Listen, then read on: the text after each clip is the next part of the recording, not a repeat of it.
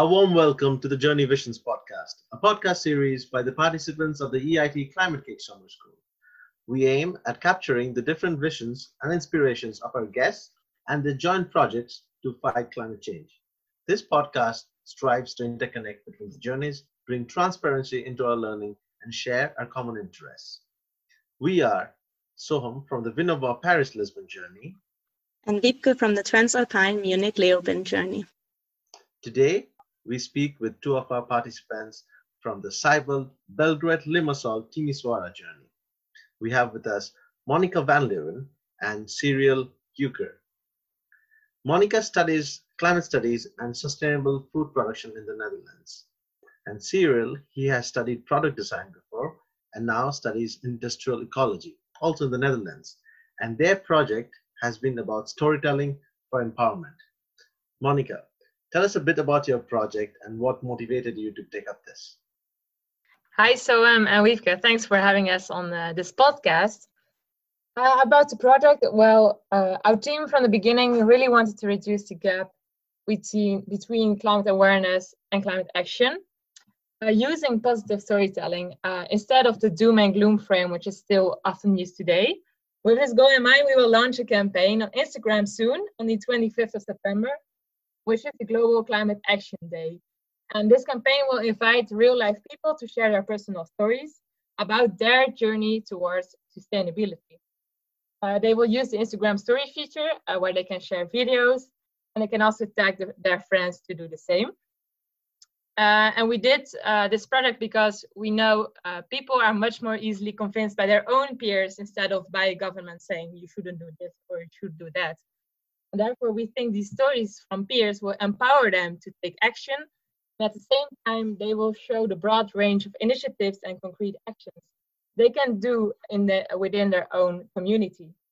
Uh, and we hope this way that storytelling campaign will spark new discussions amongst friends and family and also help to uh, normalize sustainable behaviors. And maybe Cyril still has something to add to that. Yeah, and in addition, it's important also not only hearing success stories because that's the end of the journey. What we want to capture is the journey itself as well. How how is it to become more sustainable? What are the struggles you come along during that process? And I think we can learn much of each other and be empowered when we hear those stories from our peers. That sounds like a really great project, guys. I'm glad that you're taking the challenge up of making a sustainable lifestyle the new normal. Let's start with a quick rapid fire round to get to know you a little bit better. I'll start with you, Monica. What is a place that you would call home? I would say Belgium, where I grew up in French part, Mons, it's called. Okay, cool. And Cyril? Yeah, for me, the same where I grew up uh, in Limburg region in the Netherlands in the down, deep south, with still some hills instead of the flat parts of the rest. what is your educational background, Monica? It's a combination of climate studies and sustainable food production. And for me, it, it was industrial design, product design, uh, where I shifted towards uh, industrial ecology, where you learn more about the environmental impacts of products. Uh, I also can design. Yeah, cool. Very interesting. And Cyril, what are three words that would describe yourself? I would say I always said circular product designer, and now I'm switching to circular designer, where also systems can be a part. okay, nice. Monica? Looking at my personality, I would say uh, enthusiastic, social, and creative. Really nice. Monica as well. Um, what was your motivation to join the journey? I wanted to meet people with the same goal in mind to make a sustainable future. But I was really interested in people from very different backgrounds because sometimes if you spend a lot of time with people from your studies, you get this tunnel vision. And I wanted to get much more creative with people from totally different areas. Cyril, do you have something to add? Do you have another motivation? Or otherwise, I would ask you what your biggest interest is in the field of sustainable development. Well, for the first question, I only can agree with Monica. I think the journey in this way digitally was able able to achieve that as well, uh, connecting to people with different backgrounds and different cultures.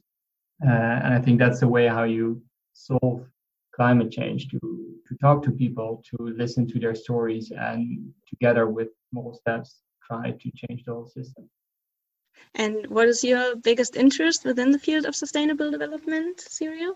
Well, especially the, the behavior of people in this system. Uh, we have plenty of opportunities to solve it, plenty of solutions already on the market, but still a lot of people don't use them or not, not enough. And why that is and how you can improve that. Uh, that's that's my biggest interest. Really cool.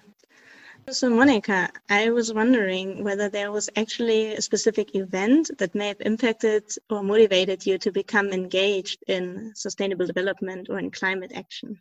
Well, for me, uh, I grew up on the farm and around five to six years ago, I realized that we could not continue the farming in a in a normal way anymore because we had so many droughts and heat stress and a lot of issues related to climate change. And then they really became real for me because you always hear it on the TV, but you never really realize it until then. And then I wanted to do something about it and uh, focus my study on sustainability uh, studies so you do have a personal connection to climate change yeah and that it literally affected your family as well and your livelihoods yeah, exactly wow Cyril, what is your biggest inspiration? It can be a person, a thing, a celebrity. Yeah, it, it sounds always a bit cheesy when you say nature, but I think that all of a lot of solutions can be found in nature when you look at the right places. And the difference between nature and our way of designing is that nature always takes into account the rest of the system, where we sometimes only look at uh, making profit or the short, the short term instead of uh, how it turns out in the long term. Yeah, I totally agree with you on this point. Monica, last question. Do you have a favorite sustainability tool? Something like a book, a podcast, or a website that you could recommend to the listeners? Yeah, maybe one of the most interesting books I read, which is already quite uh, known by a lot of people, is The Donut Economy. And I got a lot of inspiration from that one. Actually, I'm reading that book right now. I can really recommend it as well that everyone should look into what the donut economy is and where it actually came from and how it's aiming to change the whole system. Absolutely and it, it was very interesting listening to you too. Uh, I was wondering if Cyril, you had a favorite sustainability tool that you might want to recommend. Well, I always uh, try to to do stuff and to initiate projects instead of reading them, only reading about it. Of course, the Doughnut Economics is a perfect book to, to start with, but if it stops with only reading that book, then it would be a shame. We need people that that act upon it. Knowledge is necessary, but in the end, you should experiment yourself with the tools like the circular economy and try to implement it as much as possible. Absolutely, I, I couldn't agree more. It's so correct, especially when we have to use this knowledge into action, and that's very important. And that leads us to the next question. Uh, what would be three advices that you would want to uh, give young people who want to engage with climate action? When I when I talk for for younger uh, audiences, they uh, they always are afraid to start stuff uh, project or because they immediately think of all the things they should uh, should do and they they're not used to and they probably will fail or that's what they think. My biggest advice is always just start small. Uh, don't think of everything that will come on your on your path but only focus on the things you can do now and then the rest will follow naturally. That's how i always felt it, it, it going all the projects i did so far that that's a very good way to start. Thanks, David. And Monica, what would be, according to you, three ways of fighting the climate crisis? Three ways. um, you could give us more. I agree also with uh, Cyril. Uh, just do it. Just try it out because in the end, it's from the failure moments that you learn something. And if you never fail something, it means you never tried something new. And other things to fight the climate crisis, something personally I noticed in the beginning when I learned about all these issues, I was telling my friends, oh, you shouldn't do this anymore, you shouldn't do that anymore. Take the plane to New York, why are, are you doing that? And I was quite judgy and super annoying. And now I realized never say something like that to your friends or family because then they won't listen to you anymore. I would say just be the example yourself and that works out quite well actually um, because i'm trying to become uh, or to eat less meat Uh, my parents were like uh, not liking this idea. They were farmers, of, of, course. But I was at dinner and I was just eating my own portion of uh, vegetarian meat. They were looking at me and they were like, "Oh, that looks quite good. Can we try a piece?" And then they tried it. Oh, it's actually not that bad, and maybe uh, we can also try it another time. And it's like this is a much more positive initiate things than to say, "Okay, guys, let's stop the meat. Let's do this." That's one of my biggest advice. Just be the example yourself that that is so true and and it's a step by step process and a lot of people miss out on on those steps and they just want to go from one extreme to the other and that's often not the case thank you for pointing that out monica uh, and i was also wondering if uh, you could give us a few tips for how to handle working from home and and sitting in front of the computer screen for long hours now that covid has challenged the normalcy in our lives. Yeah, for me, uh, something I changed during COVID because okay, you have to work the whole day after behind your computer for work or for your study but try in the evening when you have free time to limit for example social media as much as possible because before i was also a lot on facebook and etc and i try to, to to change that into going outside or do something else so where you can try to limit screen time and for me uh, social media was uh, an area where i could save a lot of screen time that is definitely true uh, i know that because uh, i run a food blog and, and especially a travel blog myself, and I know the time it takes up. Um, Cyril, uh, talking about your project, we, we really find it very interesting. But I was wondering, where do you see this project in 10 years' time? Uh, what's your vision for it going forward? With the Climate Action Day, uh, it will be our pilot to see how far we can can reach, how many people we can reach, and to do that, we um, yeah, spoke to a lot of organizations uh, that are already in the field that have the reach that, that know the people uh, to help us help us with uh, with that. And I think it has the has the potential to to to spread. Uh, we start in the Netherlands, but why not the rest of the world or Europe? Um, if people see and hear the stories, like them, uh, if it does what it what we are hoping for, uh, I think it could be a very powerful tool. That is wonderful to hear.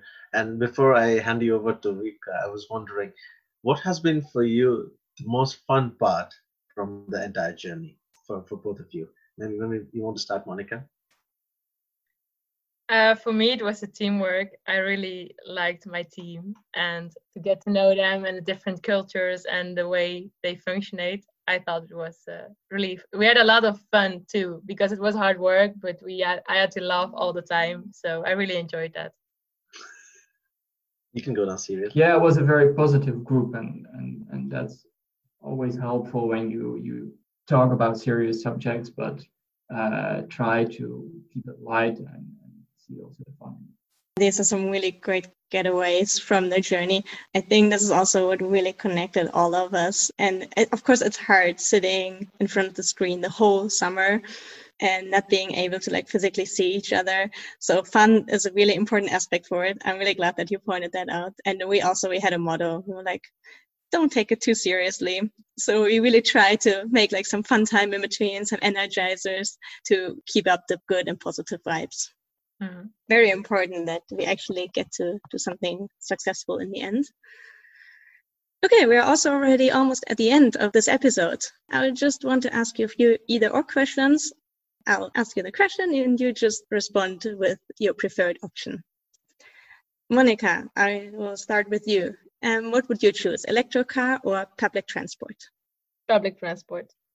Cyril, phone call or text? Phone call.